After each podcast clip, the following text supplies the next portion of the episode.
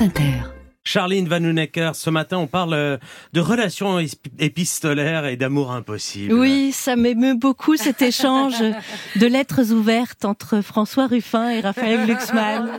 Oh, Léa, vous pouvez rester, sauf si vous êtes jalouse de Ruffin, évidemment.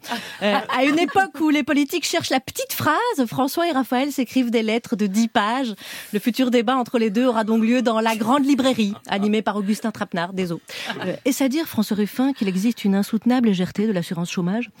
après, user de très longues phrases pour expliquer des choses simples, ça se fait. Hein. C'est ce que Claude Askolovitch appelle une belle revue de presse. Alors j'imagine Ruffin écrire sa lettre le soir à la Bah lumière ouais. d'une lampe torche sous sa couette pour ne pas se faire choper par Mélenchon. J'imagine alors aussi Raphaël Glucksmann bondir de son lit chaque matin pour consulter le blog du Ruffin. M'a-t-il répondu? Oh, j'espère tellement. Ça se passe comme ça, Léa? Alors, c'est trop mignon de les voir s'envoyer des lettres pour débattre des désaccords, mais avec courtoisie. Hein. Ah non, c'est toi qui incarne le mieux la gauche. Mais non, c'est toi. Allez, c'est toi qui raccroche. Allez, à 3% aux européennes, on raccroche ensemble. Euh, ça doit pas être facile tous les jours, Léa. Alors, toujours entendre, chérie, mais il y a quoi comme synonyme pour déconnecter? Parce que j'ai déjà mis quatre fois hors sol dans ma lettre. Détaché, c'est pas assez fort, non? Ils se traitent l'un l'autre de déconnecter, alors que d'après moi, pour s'écrire par blog interposé en 2024, les deux sont un petit peu déconnectés. Et là, vous noterez qu'à gauche, quand on traite l'autre de bourgeois, on ne parle plus de gauche caviar, mais de gauche hors sol. Donc apparemment, c'est le sol qui définit à quel type de gauche on a affaire. Dans ce cas, parlons de la gauche parquet versus la gauche moquette, peut-être.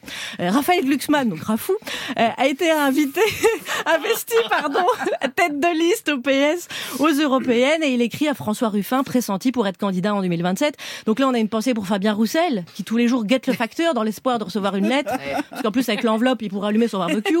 Euh, pendant ce temps, à droite, il commence à flipper. Oh, vous avez vu, la gauche s'organise. Quoi? Ils vont avoir un programme commun? Mais non, ils s'envoient des cartes postales. Oh, ouf Bref, Raphaël Glucksmann devient la cible des autres partis de gauche parce qu'il est devant dans les sondages. Il culmine à 9%, alors que les autres sont loin derrière, à 8%. J'en fais des tonnes, c'est pour pas les vexer. Euh, Glucksmann a reçu le soutien de François Hollande. Et là, quand t'es candidat socialiste, le soutien d'Hollande, c'est comme un dernier verre en soirée. On a du mal à refuser, mais on sait qu'on va le regretter le lendemain. Et puis, la presse s'emballe. Le Nouvel Obs a titré euh, en une Glucksmann. Peut-il créer la surprise? Les titres de presse, c'est vraiment comme la gauche française. hein. Ça a du mal à se renouveler. Euh, ce qui est rassurant en lisant leurs échanges, c'est qu'ils sont d'accord sur quelques points, comme par exemple... euh, mais si le truc là, aidez-moi, euh, voilà, voilà, ils sont d'accord sur le fait qu'ils ne pourront pas gagner tant qu'il existera deux gauches irréconciliables. En revanche, chacun des deux n'a pas encore apporté de solution pour les réconcilier, mais euh, au moins, bon bah ils sont d'accord là-dessus, quoi. Merci Charline.